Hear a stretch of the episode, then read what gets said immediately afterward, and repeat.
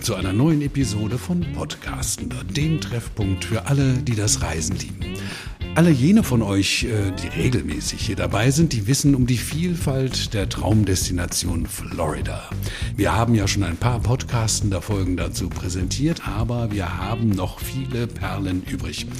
Heute sind bei mir drei Damen zu Gast. Das äh, sind zum einen Nora Kutsche und Ilona Arnold von Leap Management und zum anderen Katja Wagner von der Touristik. Alle drei natürlich Expertinnen für Florida. Hallo ihr drei. Hallo. Hallo. Nora und Ilona werden uns heute ein legendäres Stück Florida vorstellen, dessen berühmte Namen, einige davon zumindest, bestimmt schon jeder einmal gehört hat in irgendwelchen Filmen ganz wahrscheinlich. Dieses Zielgebiet zieht sich an der Ostküste Floridas von Miami hinauf nach Norden. Ähm, Nora, fangen wir doch einfach mal gleich bei dir an und starten also quasi von Norden aus Richtung Miami. Dein Schwerpunkt liegt ja auf The Palm Beaches und die sind, so sagst du jedenfalls, unvergleichbar anders und unfassbar schön. Das ist äh, viel versprochen und klingt vielversprechend. Kannst du uns vielleicht knackig formuliert den ersten Beweis dafür antreten? Ja, danke, lieber Olaf, und das mache ich sehr gerne. Und ich kann dich und eure Zuhörer hoffentlich überzeugen. Ähm, The Palm Beaches ist eine traumhafte Urlaubsregion an der Atlantikküste Floridas und ist die Heimat vieler legendärer Luxusresorts, exquisiter Shoppingmöglichkeiten, namhafter Golfplätze und historischer Sehenswürdigkeiten.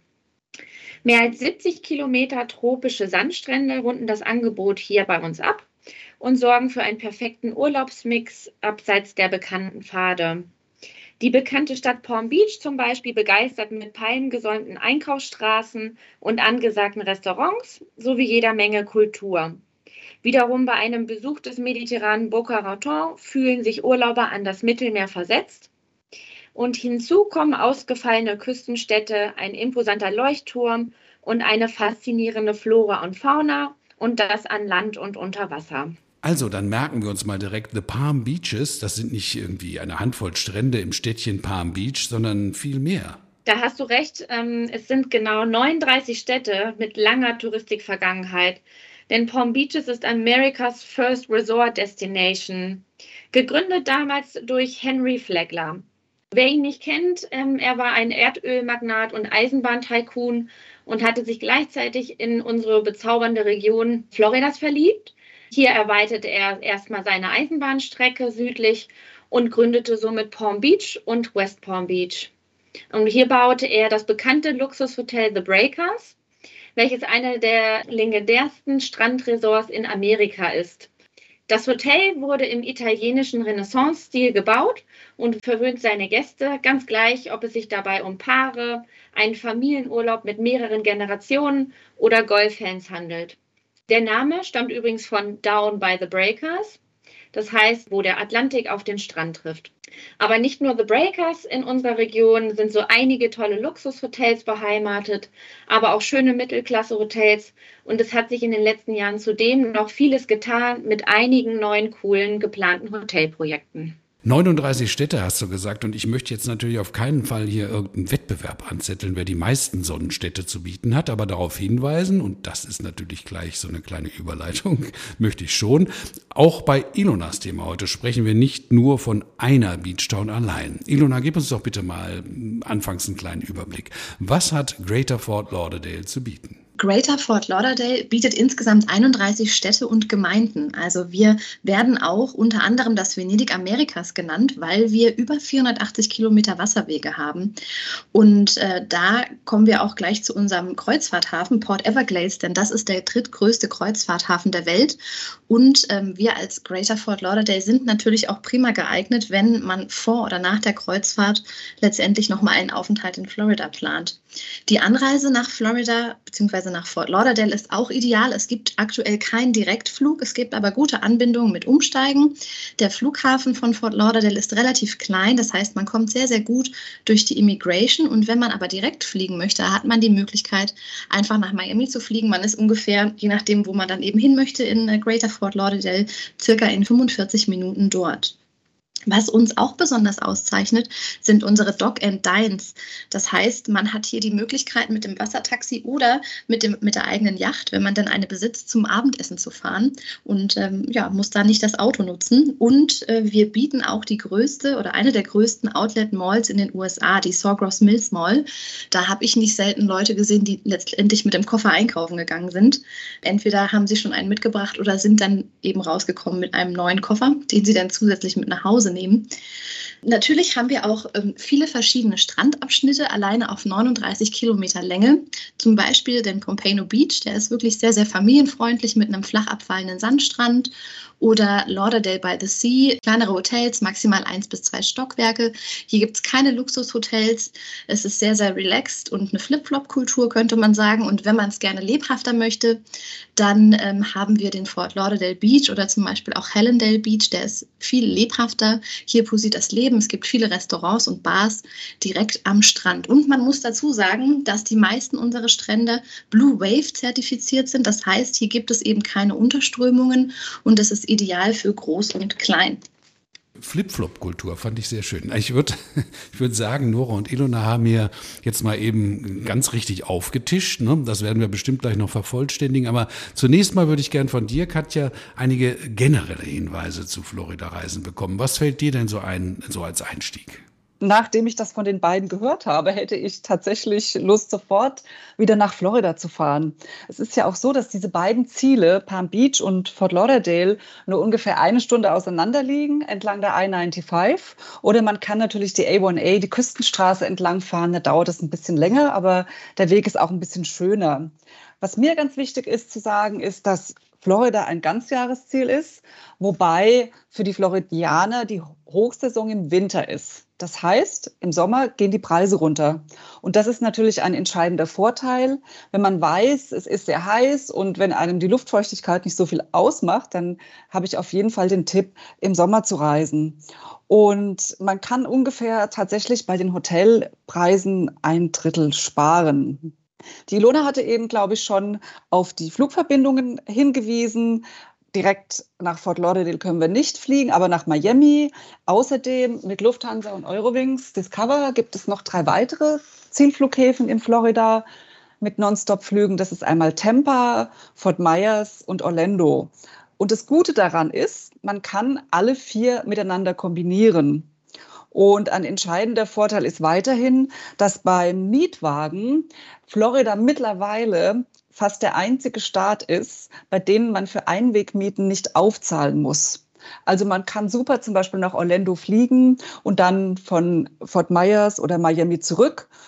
Von beiden Airports ist es übrigens nicht so weit nach ähm, Palm Beach und nach Fort Lauderdale. Das kann man also sehr gut machen. Ansonsten habe ich für beide Destinationen auch noch den Tipp, ist ja äh, die Atlantikseite natürlich und man hat die traumhaften Sonnenaufgänge über dem Meer und viele buchen natürlich gerne Meerblickzimmer, was ich auch total verstehen kann. Wer will das nicht?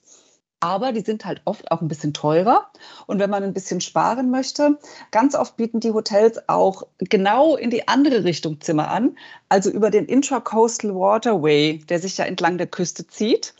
Und da hat man gerade abends einen tollen Blick über den Intracoastal und die Lichter der Stadt. Das ist ja auch ganz schön. Lass uns doch mal kurz bei so diesem Thema Tipps bleiben, denn in den letzten zwei Jahren war ja auch der Urlaub in den USA nicht so wirklich möglich. Manche der Basic-Tipps sind vielleicht da so ein bisschen in Vergessenheit geraten. Kannst du das nochmal für uns zusammenfassen? Gibt es so ein paar, ja, wie gesagt, Basics, äh, die man unbedingt sich merken sollte? Mhm. Ja, gern. Zum Beispiel heißt es oft, dass man einen internationalen Führerschein für die Reise in die USA benötigt. Also ich muss sagen, ich war schon sehr oft da, ganz oft. Viele Jahre lang reise ich schon in die USA und ich habe so einen Teil noch nie besessen. Und ich habe auch noch nie ein Problem gehabt. Also wer sich sicherer fühlt mit diesem Führerschein, kann ihn mitnehmen, aber es ist wirklich nicht unbedingt erforderlich. Und ansonsten kann man natürlich an allen Ecken und Enden sparen. Manchmal sind es nur kleine Beträge, aber ähm, das läppert sich dann doch zusammen. Also beispielsweise, wenn man essen geht. Es ist so, dass viele Restaurants kostenlos Wasser geben, entweder automatisch oder wenn man danach fragt, bekommt man Tapwater. Und was ich jetzt festgestellt habe, als ich mit Bekannten unterwegs war, was viele auch gar nicht so auf dem Schirm haben, wenn man zum Beispiel Softdrinks bestellt, bekommt man so viele kostenlose Refills, wie man möchte. Also wenn ich eine Cola trinke und bestelle noch eine zweite beim Essen, zahle ich für die zweite nichts. Trinkgeld ist ja auch immer so ein Thema in den USA. Die Angestellten in den Restaurants, die leben ja fast ausschließlich von dem Tipp, anders als bei uns. Und deswegen sind 15 bis 20 Prozent üblich. Und da ist es auch gut zu wissen, dass das immer auf den Betrag vor Tax geht. Also wenn man eine Hotelrechnung oder überhaupt eine Rechnung, eine Restaurantrechnung in Florida bekommt, dann steht ja zum Beispiel 50 Dollar für das Essen und die Getränke plus 10 Dollar Tax. Also zahlt man 60 Dollar, aber das Trinkgeld wird immer nur auf diesen Grundbetrag von 50 Dollar berechnet. Ein anderes Thema, was auch Mietwagen betrifft, ist natürlich das leidige Thema, sage ich jetzt mal Maut. Da versuchen die Vermieter ganz oft ihre Mautpässe zu verkaufen. Wenn jemand sehr viel in Florida fährt auf Mautstraßen, kann sich das lohnen. Aber in den meisten Fällen ist es günstiger, wenn die Maut einzeln abgerechnet wird. Das ähm, muss man sich halt gut überlegen, denn diese Pässe werden oft sehr teuer. Ich habe auch noch einen Tipp. Manchmal reist man ja mit einem Koffer an und mit zweien zurück und zahlt natürlich, wenn man Economy fliegt, immer noch den zweiten Koffer. Zusätzlich zu den Airlines, die nonstop fliegen, kann man nämlich auch mit der Iceland Air nach Orlando fliegen. Das ist dann über Reykjavik, wo man auch noch einen Stopover machen kann. Und bei der Iceland Air sind in der Economy Class zwei Gepäckstücke inklusive.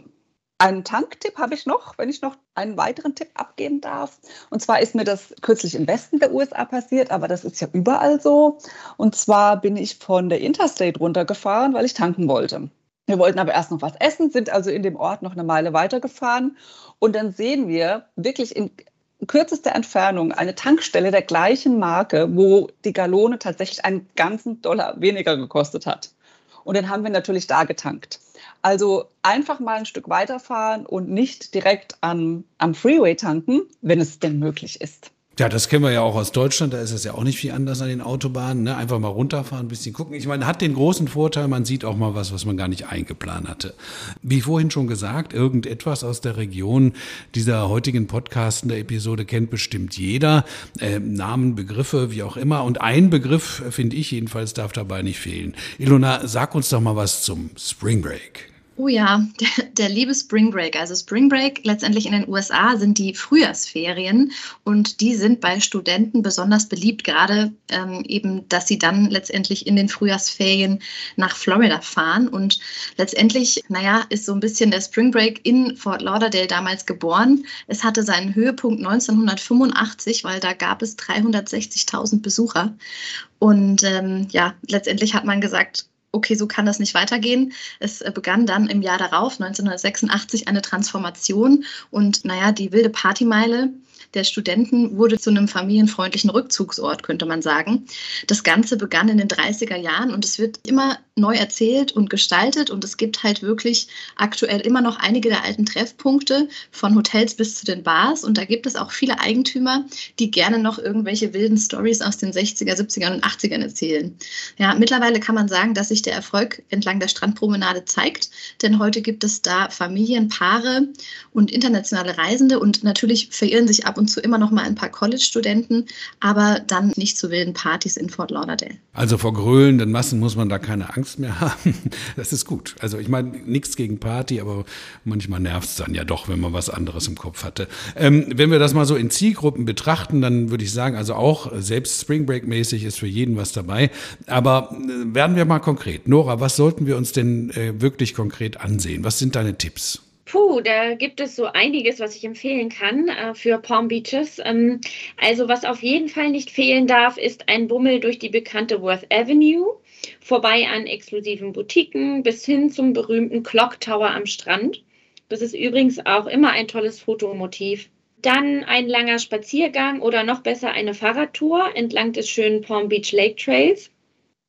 Der ist etwa acht Kilometer lang äh, und bietet unglaubliche Panoramen auf Wasser und Meer zur einen Seite und zur anderen Seite zur atemberaubenden Skyline. Ebenfalls eine atemberaubende Aussicht äh, bekommt ihr vom Jupiter Leuchtturm. Von der Aussichtsplattform kann man äh, bei gutem Wetter sogar bis zu den Bahamas schauen. Das ist ganz schön. Und ähm, Essen ist natürlich ein großes Thema bei uns. Da würde ich unter anderem einen Besuch auf einen unserer Food Markets ähm, empfehlen, wie zum Beispiel dem Delray Beach Market. Das ist eine relativ neu eröffnete Food Hall mit diversen Essens- und Getränkenständen und man kann sich hier in lockerer Atmosphäre ganz toll unter die Locals mischen. Zuletzt möchte ich noch einen meiner Favoriten erwähnen, das Loggerhead Marine Life Center. Das begeistert groß und klein, ist also ein toller Tipp, besonders für Familien. Das Center ist nämlich eine Auffangstation für verletzte Schildkröten und bietet hier ganzjährig geführte Touren an, zum Beispiel Spaziergänge, Sternenbeobachtungen. Und äh, einer meiner Favoriten ist der Evening Turtle Walk. Dabei können die Teilnehmer nämlich beobachten, wie die Meeresschildkröten zur Nistzeit aus dem Ozean äh, an den Strand wandern.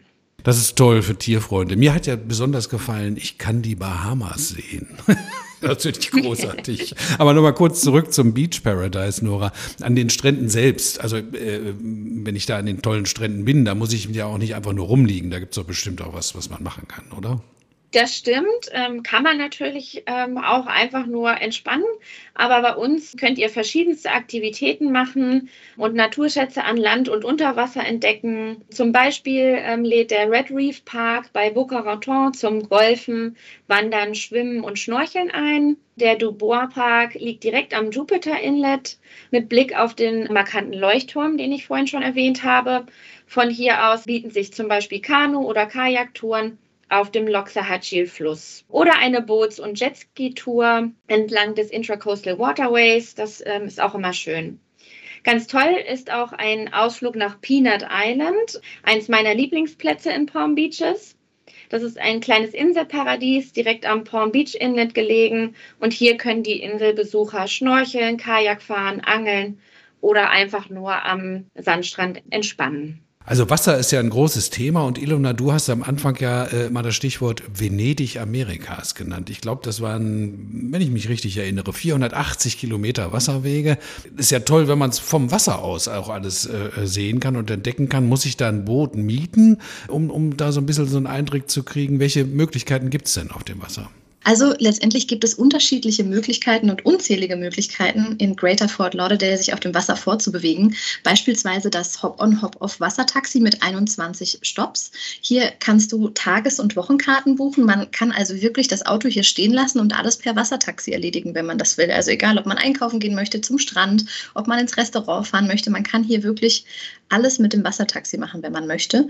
Und man muss dazu sagen, dass allein in Fort Lauderdale 50.000 registrierte Yachten sind. Und es ist auch die Yachthauptstadt schlechthin, egal ob man hier eine Yacht kaufen möchte, reparieren möchte oder ob man einfach nur sein Bötchen ausführen will.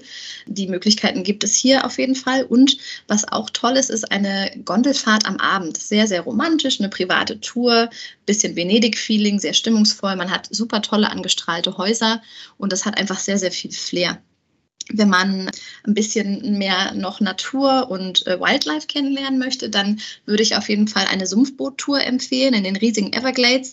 Denn letztendlich sind wir als Fort Lauderdale auch so ein bisschen das Tor zu den Everglades, könnte man sagen. Es ist halt wirklich sehr, sehr schnell erreichbar. Hier kann man Alligatoren und viele Wildtiere sehen. Es macht einfach Spaß und man kann, also ich zumindest, könnte da den ganzen Tag verbringen und mir einfach die Flora und Fauna anzuschauen. Und was auch ganz toll ist, ist auch gerade wenn man mit Kindern zum Beispiel unterwegs ist, eine Kajaktour durch das Mangrovendickicht. Das ist auch wirklich ein ganz, ganz tolles Highlight. Und ja, wie du siehst, letztendlich, man kann den ganzen Tag in Greater Fort Lauderdale auf dem Wasser verbringen. Diese Sumpfboote, sind das die mit diesen riesen Propellern hinten drin? Auch. Also es gibt da unterschiedliche Boote letztendlich. Es gibt die mit den Propellern und es gibt auch welche ohne. Die sind dann ein bisschen größer. Naja. Na gut, habe ich noch nie gemacht. Äh, das ist auf meiner Bucketlist auf jeden Fall. Nora, ich habe das Gefühl, oder ihr alle, ich habe das Gefühl, äh, dass wir hier noch so endlos weitermachen könnten bei den unterschiedlichen Attraktionen, die eure Destination zu bieten haben. Aber leider müssen wir so langsam in die Schlussrunde eindrehen. Nora, was liegt dir denn noch am Herzen? Was möchtest du uns allen hier noch mitgeben? Ja, ich könnte dir jetzt auf jeden Fall noch mindestens eine halbe Stunde was ähm, zu Palm Beaches erzählen. Aber ich versuche mich äh, mal kurz zu fassen. Also unsere Region ist unvergleichbar anders und unfassbar schön, von klassischem Luxus bis hin zu Naturwundern. Hier bekommt ihr the best of everything und das gleichermaßen für Familien, Paare, Golfern, Kunstliebhabern oder auch Natur- und Outdoor-Fans. Unsere Region ist sehr vielfältig und so kann man super ein bis zwei Wochen hier Urlaub verbringen, ohne sich zu langweilen. Eine farbenfrohe Kultur, moderne Bars und Restaurants sowie elegantes Outdoor-Shopping gibt es zum Beispiel in West Palm Beach oder Boca Raton. Naturschätze und eine entspannte Atmosphäre genießt man im Stadtteil Jupiter mit dem besagten Leuchtturm oder auch dem John D. MacArthur State Park.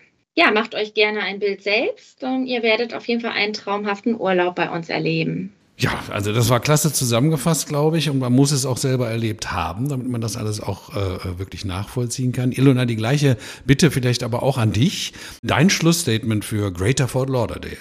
Auf jeden Fall sollte man Greater Fort Lauderdale nicht nur als reines Durchreiseziel sehen. Ne? Also es hat so viel zu bieten. Man kann da wirklich mehrere Tage verbringen, ohne sich zu langweilen und kann so viel sehen, dass das auf jeden Fall Sinn macht, nicht nur eins, zwei Nächte dort zu bleiben. Und man muss sagen, so vielfältig Greater Fort Lauderdale auch ist, so vielfältig sind auch die Unterkünfte. Also wir haben von Motel bis Luxusklasse, Relax bis Casual Luxury. Wir haben halt wirklich alles dabei. Und eins unserer Aushängeschilder zum Beispiel ist auch das Hardrock Hotel äh, Seminiole. Das ist ein Hotel in Gitarrenform. Da kann man halt wirklich ganz oben, naja, in, in, in der Gitarre wohnen. Und ähm, in Florida ist eigentlich Casinospielen nicht erlaubt, aber die Ausnahme ist hier in dem Hotel, weil das Hotel auf dem Grundstück der Seminiole der Indianer gebaut ist. Und äh, da ist es wirklich, also man könnte sagen, ein Erlebnisresort und da kann man schon mal vergessen, ob man Tag oder Nacht hat. Und der ein oder andere hat es vielleicht schon mal gesehen ähm, an unserem Logo oder letztendlich steht da Greater Fort Lauderdale und unten drunter Everyone Under the Sun. Und ich finde, das ist eigentlich ein ganz schönes Motto, denn das bedeutet halt so viel, wie dass jeder in Greater Fort Lauderdale willkommen ist. Also egal welche Abstammung, wen er liebt, was er ist oder was er kann. Inklusion ist hier wirklich bei uns in Greater Fort Lauderdale in allen Bereichen gefördert und das wird auch so gelebt. Das ist einfach eine etablierte Lebensweise. Sehr cool. Also ich bin sicher, Katja, jetzt komme ich zu dir. Ich bin sicher, dass wir mit diesem Podcast einiges an neuen Buchungsanfragen losgetreten haben oder lostreten werden. Ich denke aber, da bist du nicht böse drum. Wir müssen zum Ende hin unbedingt noch etwas zu Unterbringungsmöglichkeiten sagen, glaube ich. Nora und Ilona haben ja bereits so ein paar Hotels genannt, gestreift. Welche würdest du uns empfehlen? Also in Palm Beach hat Nora ja schon die Hotelikone des Breakers erwähnt. Darüber hinaus gibt es aber auch natürlich noch andere Hotels, die sich zu besuchen lohnen. Also ich empfehle noch das Marriott Singer Island. Das liegt direkt am Strand und der Vorteil ist, die Zimmer sind Apartments mit voll ausgestatteter Küche. Und natürlich ist bei uns wie immer die Resort-Fee inklusive. Außerdem das Best Western Palm Beach Lakes. Da ist nämlich kontinentales Breakfast inklusive. Und in Fort Lauderdale, natürlich würde ich auch sehr, sehr gerne in der Gitarre wohnen, klar, oder das würde ich auch empfehlen. Da habe ich jetzt mal ein Hotel rausgesucht, was außerhalb liegt. Das Marriott Pompano Beach. Dieser Beach wurde auch schon erwähnt vorhin. Das hat halt eine ganz, ganz super tolle Lage und ist so ein richtiges Urlaubsresort. Und das zweite, das ist in Fort Lauderdale und zwar das Pelican Grand Beach. Das hat ein unglaubliches Flair, eine ganz besondere Atmosphäre, liegt auch direkt am Strand mit einer Terrasse, mit Blick auf den Strand, wo man essen gehen kann. Und für mich das Highlight von diesem Hotel ist, das hat so eine Old-Time Eisdiele, so einen Ice Cream Parlor aus den 50er Jahren oder im Stil der 50er Jahre. Und es ist ein Augen- und Ohrenschmaus da reinzugehen und sich sein Eis auszusuchen.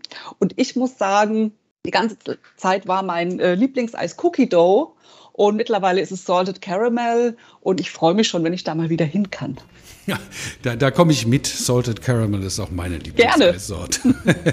Vielen Dank, Katja. Ich danke auch dir, Nora und dir, Ilona, ähm, und euch äh, unter den Kopfhörern natürlich fürs Zuhören. Ich hoffe, es hat euch gefallen. Also ihr kriegt the best of everything in the Palm Beaches oder ihr genießt das Venedig Amerikas. Jeder, everyone under the sun, kann das Venedig Amerikas genießen in Greater Fort Lauderdale.